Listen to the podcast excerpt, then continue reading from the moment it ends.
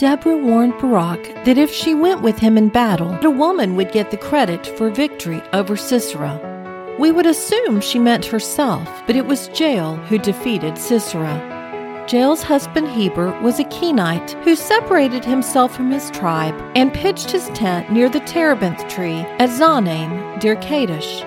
Mount Tabor, where Barak's army defeated Sisera's army, was in Kadesh. When God sent the storm and Sisera's chariot got clogged in the mud, Sisera dismounted and ran on foot to get away. He came to the home of Heber and Jael, and since Heber and Jabin, the king, were allies, Sisera thought nothing of it when Jael invited him into their tent. She offered him milk to drink and promised to watch out for him and hide him from his enemies. Sisera, worn out from the battle and feeling comfortable in Jael's tent, quickly fell asleep. But while he slept, Jael grabbed a tent peg and a hammer and drove the peg into his temple, killing him in his sleep. Right after that, Barak came looking for Sisera, and Jael met him outside, telling him the man he was seeking was inside. He followed her to see Sisera lying dead on the ground. Just as Deborah prophesied, a woman defeated the mighty enemy warrior.